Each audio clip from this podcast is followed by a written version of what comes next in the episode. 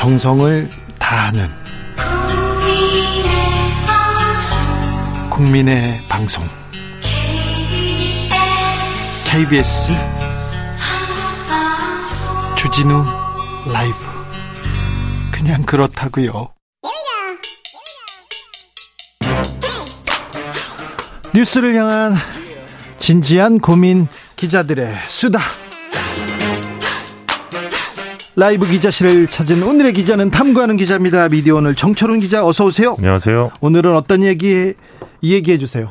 어, 예. 조선일보 얘기해 주세요. 예, 28일이었습니다. 일면 톱 기사였는데 네.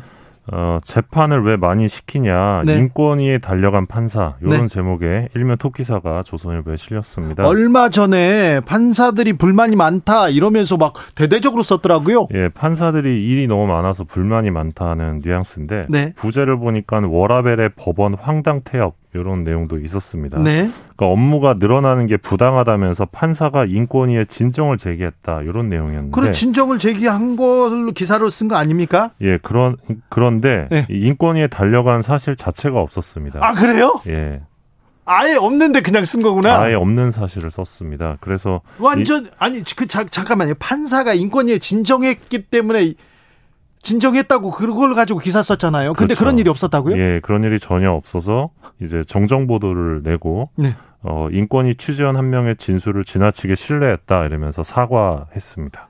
이건 말이 안 되잖아요. 기사를 한두 개 쓴 게가 아니 아니거든요. 아이, 그럼요. 저도 다 예. 저도 꼼꼼하게 봤거든요. 예, 예. 어, 사실 이 판사를 때리는 네. 이런 조선일보 기사가 좀 일관성이 있고 네. 반복되고 있습니다. 사실. 짚어 주십시오. 예, 그래서 요걸 좀잘 들여다 봐야 되는데 네. 어, 지난달에도 이제 늑장 재판이 급증하고 있다. 예. 그러면서 판사들이 법을 안 지킨다. 이런 다소 좀 자극적인 또 조선일보 이런 일면, 기사가 계속 나오고 있어요. 일면 예. 기사였는데 예. 보면 계속해서 판사들이 일을 안 한다는 논조입니다. 네. 어, 그러니까 재판이 열리면 그 1심, 2심마다 이제 몇 개월 안에 재판 선고를 해야 된다. 그런 기준이 있는데 네. 이게 지체되고 있다는 겁니다. 근데 예. 이 재판 지체 비율이 2019년부터 급증을 했는데 이때가 이 고법 부장 승진제가 폐지된 해다. 이 점을 조선일보가 강조를 하면서 판사들이 재판을 열심히 해야 할 어떤 동기를 없애버린 거다. 이 승진제를 폐지하면서 그래요. 요 뉘앙스를 계속 논조를 강조합니다. 네. 그리고 요번에 조선일보 편집국장이 된 이 선우정 어, 기자의 경우는 칼럼을 통해서 이 칼퇴근 판사에게 재판받기 싫다. 요런 칼럼을 쓰기도 했습니다. 선우정 기자가 편집국장이 됐습니까? 네, 요번에 편집국장. 다음 시간에는 선우정 기자에 대해서도 좀 알려주세요. 네. 아, 좀 알아야 됩니다, 이분. 아, 그래요? 아버, 와. 아버지도 조선일보 편집국장. 선우휘. 예, 네. 유명하신 분이죠. 네, 그분의, 그분 얘기부터 좀 해주세요. 네. 아, 좀 들어야 네, 되겠다. 아무튼 네. 이 조선일보 기사 이 흐름을 보면 네. 그러네요. 어, 이게 좀 문제가 있습니다. 네. 일단 어, 판사 업무가 좀 과다해졌습니다. 지금 네. 구술 심리주의 공판 중심주의가 좀 강화가 돼서 전보다 재판을 할 때 증언, 진술, 변론이 늘었습니다. 네. 그래서 어, 재판 자체가 좀 길어졌습니다. 네. 그리고 2019년 기준으로 우리나라 판사가 한 명당 처리해야 되는 사건 수가 이 464건 정도로 독일의 5배, 일본의 3배가 넘습니다. 네. 판사 수가 주, 좀, 업, 좀 적어요. 판사 수를 늘려야 돼요. 예. 그래서 판사들의 살인적인 업무량으로 인해서 이제 판사가 과로사로 사망하는 사건들도 있었는데 네. 근데 사실 이 살인적인 업무량이라는 게 결국 재판의 부실화 그리고 시각의 보수화 네. 예, 이어질 수밖에 없다 이런 우려가 있었고 그래서 어, 계속 판사를 늘려야 한다는 주장이 있는데 조선일보는 판사를 갈아 넣자는 주장을 사실 반복하는 겁니다. 네. 예. 이 주장은 안 해요? 예, 그러니까 칼퇴근 판사에게 재판받기 싫다 뭐 이런 칼럼 제목만 봐도 예. 칼퇴근하지 말고 일하라는 건데 판사들이 지금 증언을 반대하거든요. 사실은. 예. 그걸 또 그걸 또 조선일보는 그거는 또 지지해주고 다르게 생각하는 것 같아요. 예, 근데 사실 판사들의 삶의 질이 좋을 때 또 좋은 판결이 나올 수 있는 측면도 있는데 이런 그렇죠. 부분을 좀 간과하는 게 있고 네. 그리고 이제 고등법원 부장판사 승진제를 폐지한 배경이 있는데 이걸 또 조선일보가 설명을 안 합니다. 2020년 3월에 국회가 이 법원 조직법 개정안을 통과시켰는데 요 승진 제도가 이 법관 관료화의 원인 중 하나로 지목이 되었습니다. 네. 잘 모르시게 모르시는 분들이 많겠지만 이 고등법원의 부장판사가 차관급 대우를 차관급인데요. 받습니다. 이 피라미드 구조에서 병목 현상이 생깁니다. 근데 고법 부장이 되려는 자리가 이렇게 좁아져요. 그래서 그 자리로 가려고 매우 노력하는데 예, 맞습니다. 그것 때문에 지금 문제가 예. 있어서 이 예. 문제는 고쳐달라는 얘기는 판사 사회에서 오래 전부터 있었습니다. 예, 그러니까 승진을 위해서 판사들이 윗선 눈치를 보고 이게 재판 독립에 해친다는 우려가 있었고요. 네. 그러니까 고등법원 부장 승진 앞둔 판사들이 이제 법원 행정처나 상관 요구에 취약해지는 구조인 건데 예. 이런 구조가 양승태 전 대법원장 시절 사법농단으로 예 이어졌다는 게 어 이 개정안 그러니까 폐지의 주요 배경이었습니다. 예. 어 아시겠지만 오는 9월이면 네. 이 김명수 대법원장의 6년 임기가 이제 끝이 납니다. 아시겠지만 조선일보의 영향을 받지 않는 대법원장입니다. 그 그렇죠. 전에 대법원장들은 조선일보하고 아주 친했어요. 양승태 사법농단 때 보세요. 조선일보한테 칼럼 써주세요. 음. 돈 주고 광고도 해주고 주고 받고 막 그랬거든요. 근데 그게 안 되니까 김명수 사법부 굉장히 비판하는 논조였지 예, 않습니까? 계속해서 김명수 대법원 체제를 때리고 있는데 네. 어 1년에 조선일보 논조 흐름을 보면 이제 9월이면 대법원장이 바뀔 텐데 네. 어, 또다시 승진 제도를 부활시켜서 어떤 판사들을 통제하려는 어떤 권력을 대변하려는 것 아니냐 아, 이런 오해를 또 불러일으킬 수 있는 대목이 있습니다. 네. 네, 그래서 이런 부분들을 좀 보시면서 정철훈 기자의 날카로운 분석이었습니다. 이런 그 대목을 좀, 좀 보면서, 흐름을 보면서 기사를 읽으면, 아, 왜 이 기사가 나왔구나. 그런데 조선일보 진짜 대단하다. 조선일보가 대단한 이유는요. 작은 잘못을 계속 때리는 게 아니라 없는 잘못을 가지고도 그냥 만들어서 때려요. 그러니까 이런 메시지를 계속 반복하려다 보니까 네. 이번처럼 이제 대형 오보가 예, 났던 아니 인권위에 달려간 판사가 없는데 인권이 달려갔다고 예, 된 거예요? 네. 와 대단합니다. 그러니까 조선일보죠. 아, 저희가 때린다는 얘기를 했는데 공격한다는 얘기로 좀 순화시키겠습니다. 네. 다음 만나볼 이야기는요? 어, 영국 가디언 얘기를 해볼 텐데요. 예. 아, 되게 유명하고 유력 언론사죠. 그렇죠. 예. 가디언이 이 설립자, 그러니까 사주죠. 가디언의 첫 번째 사주가 19세기 당시에 노예제로 돈을 벌었다 이런 사실을 밝히면서 사과를 합니다. 네. 그러니까 200년 만에 사과를 한 겁니다. 네. 그러면서 그 당시 피해자 후손들을 위해서 10년간 천만 파운드 우리 돈으로 160억 정도인데요. 네. 이 지원 프로그램을 운영하겠다고 밝혔습니다. 예.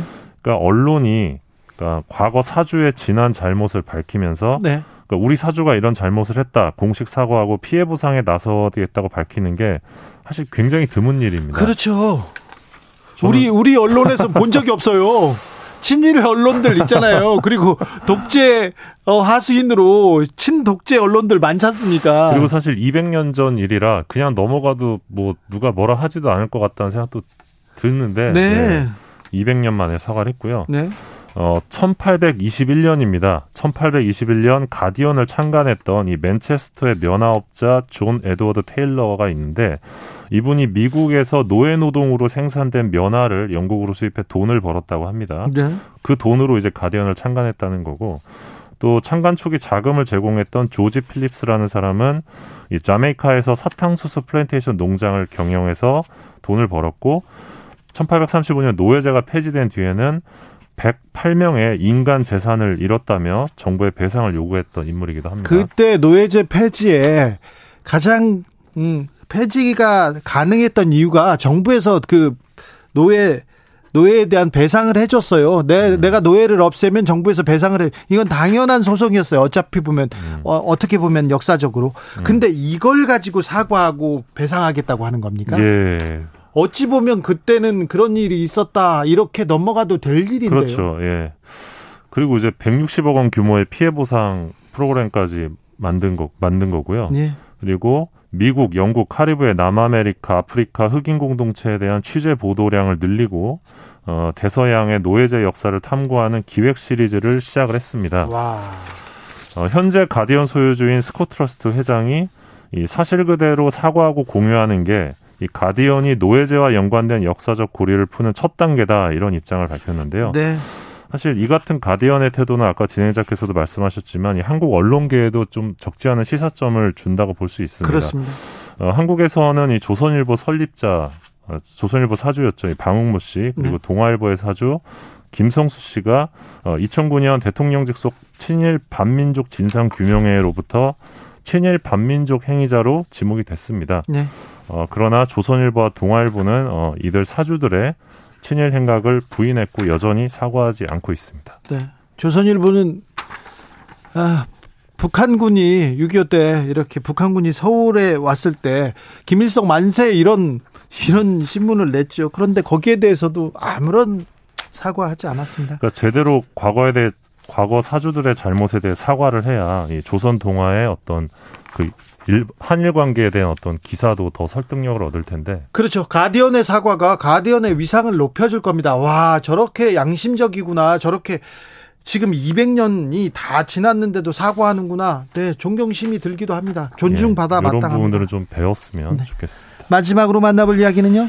예, 기술이 기자의 일상을 바꾸고 있다. 요즘 언론계의 화두인데요. 아유, 많이 바꾸고 있죠. 예, 뭐 30년 전에는 기자들이 공중전화 쟁탈전 벌였다고 들었는데 옛날에는요, 기자회견 하잖아요. 그리고 전화, 공중전화 달려가 가지고 전화를 하면서 기사를 불렀어요. 음, 자, 뭐, 이게, 팀장 받아 적어요. 그래서 오늘 며칠. 그래서 기사를 다 적어요. 머릿속에다가 이렇게 기사를 쓰고 있다가 메모했다가 막 적어요. 그래서 저같이 게으른 사람은요, 음, 기사를 안 써놓고 전화하면서 더듬더듬 부르는 거예요. 그러면, 네, 한마디씩 듣고 했죠. 아, 그 진해자께서도 전화로 부르던 시절 아, 있었죠. 아, 예. 네, 그때 그때마다. 그랬죠. 새삼 또 새삼 또 이렇게 연배를 아유, 확인하게 네, 되는데 그렇습니까? 요즘은 사실 뭐 인공지능이 눈앞에 와가지고요. 네. 완전히 지금 기자의 일상이 달라지고 있습니다. 사실은 챗 GPT한테 이렇게 물어보면 되는 거 아니에요? 예, 그러니까 요즘 가장 인기 있는 또 화두인데 챗GPT라고 이제 예. 쉽게 말하면 대화형 인공지능인데요. 예.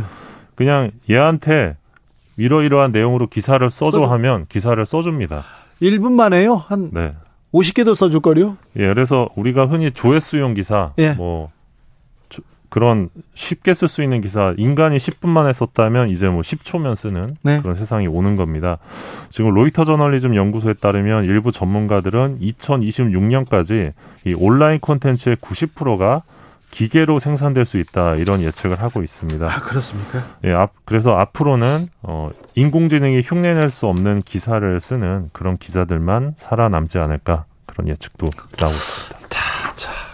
인공지능이 기, 언론은 어떻게 바꿔놓을지 네. 좀 탐구해봐야 될 것 같습니다. 네. 미디어 오늘 정철훈 기자 함께했습니다. 감사합니다. 고맙습니다. 교통정보센터 다녀오겠습니다. 김민혜 씨.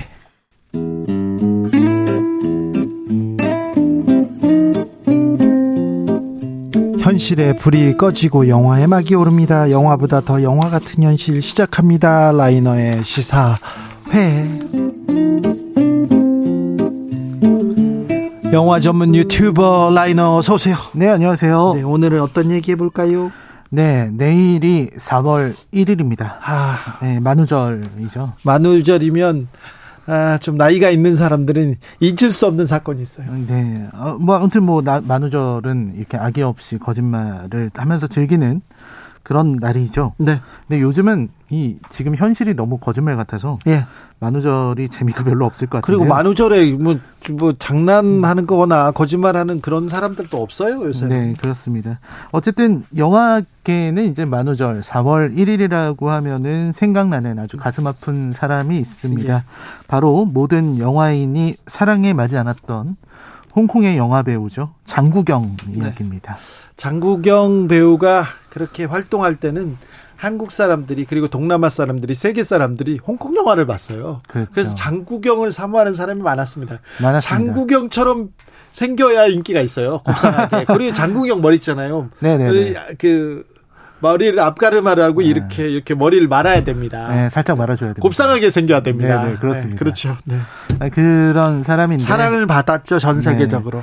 이 장구경이라는 이 아주 엄청났던 홍콩의 슈퍼스타가 네. 세상을 떠난 지 올해가 20주기. 벌써 20년 됐어요? 네. 근데 2003년이었거든요. 네. 그때 어 이 장구경이라는 배우는 이제 1980년대, 1990년대 예. 이 홍콩 영화의 전성기와 함께했던 배우이기 때문에 엄청난 위상을 가지고 있었고요. 예. 그때 이제 뭐 80년대, 90년대에 우리가 홍콩 4대 천왕이라 그래서 뭐 장하구라든지 유덕화, 뭐 곽보성, 여명 이런 분들이 있었는데 그 그런 전에 네, 그- 그 분들보다도 더 선발 주자. 80년, 90년, 뭐 2000년 뭐 계속 인기였었어요. 그렇습니다. 절대적인 인기였었고요.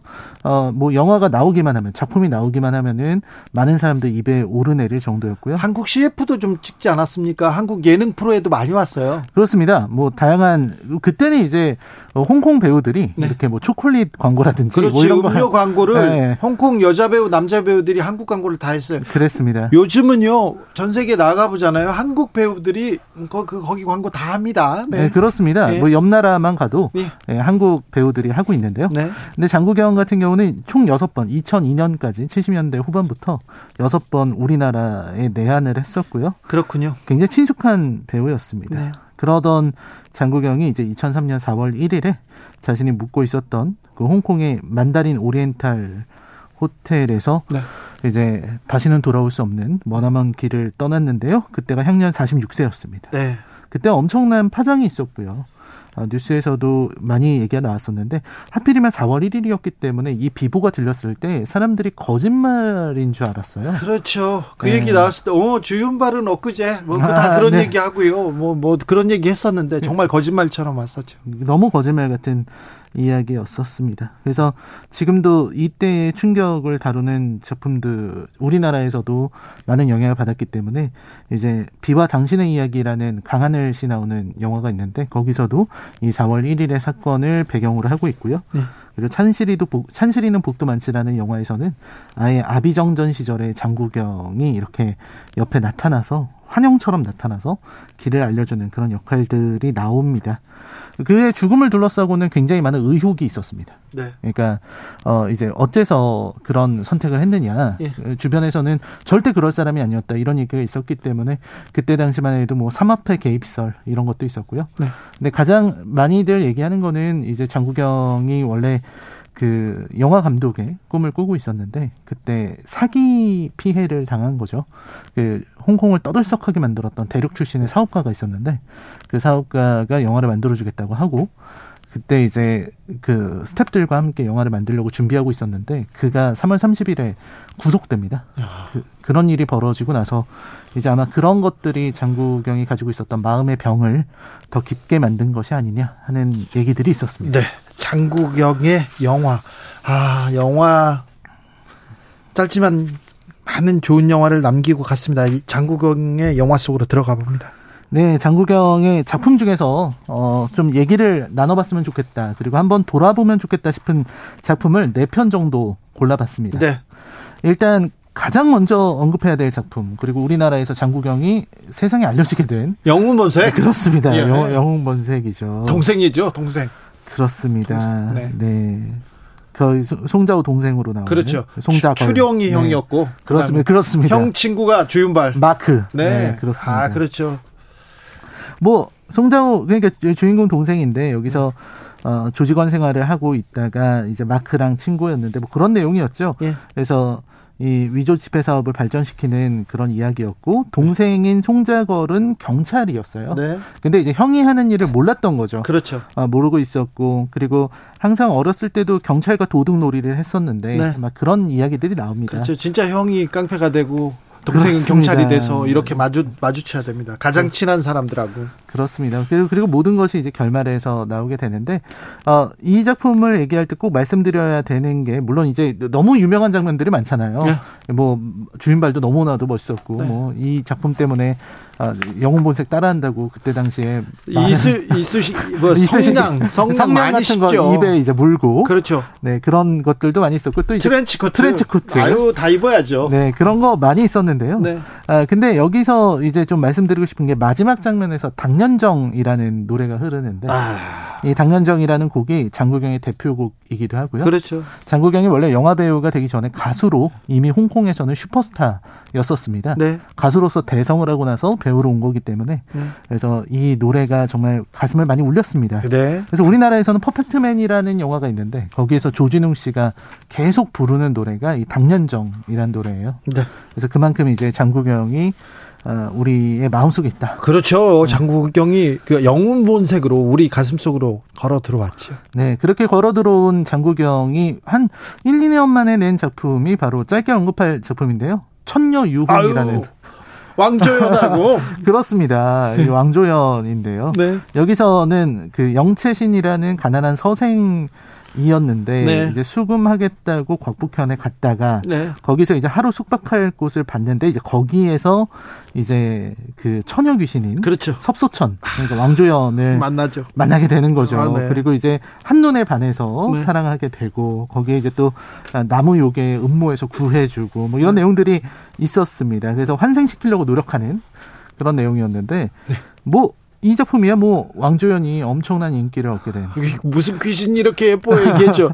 그 근데 그때만 해도 우리가 홍콩 귀신 강시 그런 거 보고 자랐어요. 그런데 마-. 지금은 한국 좀비들 보고 자라더라고요. 그렇죠. 네, 그런데 예. 아무튼 그때 아 왕조연 그때 장국 아 장국영 그렇습니다. 그때 당시 이제 자- 왕조연은 미인의 대명사처럼 네. 불렸었고요. 네, 근데 미인의 대명사 왕조연한테 밀리지 않는 미모를 장국영이 옆에서 네. 자랑했습니다. 그러, 그, 그리고 이제 장국영의 연기도 굉장히 빛났는데 네. 이런 것처럼 어떤 장국영은 이때만 해도 뭔가 연기력으로 승부하기보다는 그냥 곱상한 너무 너무 잘생긴 네. 어떤 청춘 스타 이런 그렇죠. 이미지가 있었는데 네. 그가 이제 완벽하게 영화 배우로 거듭나는 데에는 왕가희 감독과의 만남이 있었다고 해야 될것 아, 같습니다. 왕가이와 장국영의 만남. 그 중에 이제 대표적인 작품이 아비정전인데요. 아이고. 네, 지난번에 해피투게더는 소개를 해드렸어요. 네. 이 아비정전이라는 작품은 뭐 그 만보춤 추는 장면이 아직도 네. 아, 기억에 남는 분들이 있을 테고 그 만보춤 추는 장면이 우리나라에서도 많이 광고로 패러디되고 했었거든요. 네. 근데 그 아비정전은 이제 이루 말할 수 없는 허무함 그리고 사랑에 중독 된 사랑에 계속해서 의존하는 그런 남자의 이야기. 그게 마치 휘청거리면서 날아가는 한 마리 새가, 새와도 같은 그런 작품입니다. 그러니까 그 시절 낭만이 가득한데요. 네. 그이 작품에서 이 아비의 존재가 이 어, 이제는 사라져버릴 홍콩의 운명을 암시한다, 은유한다 맞아요. 이런 해석이 많습니다. 그래서 사회적으로 많이 읽혔어요. 정치적으로도. 그랬습니다.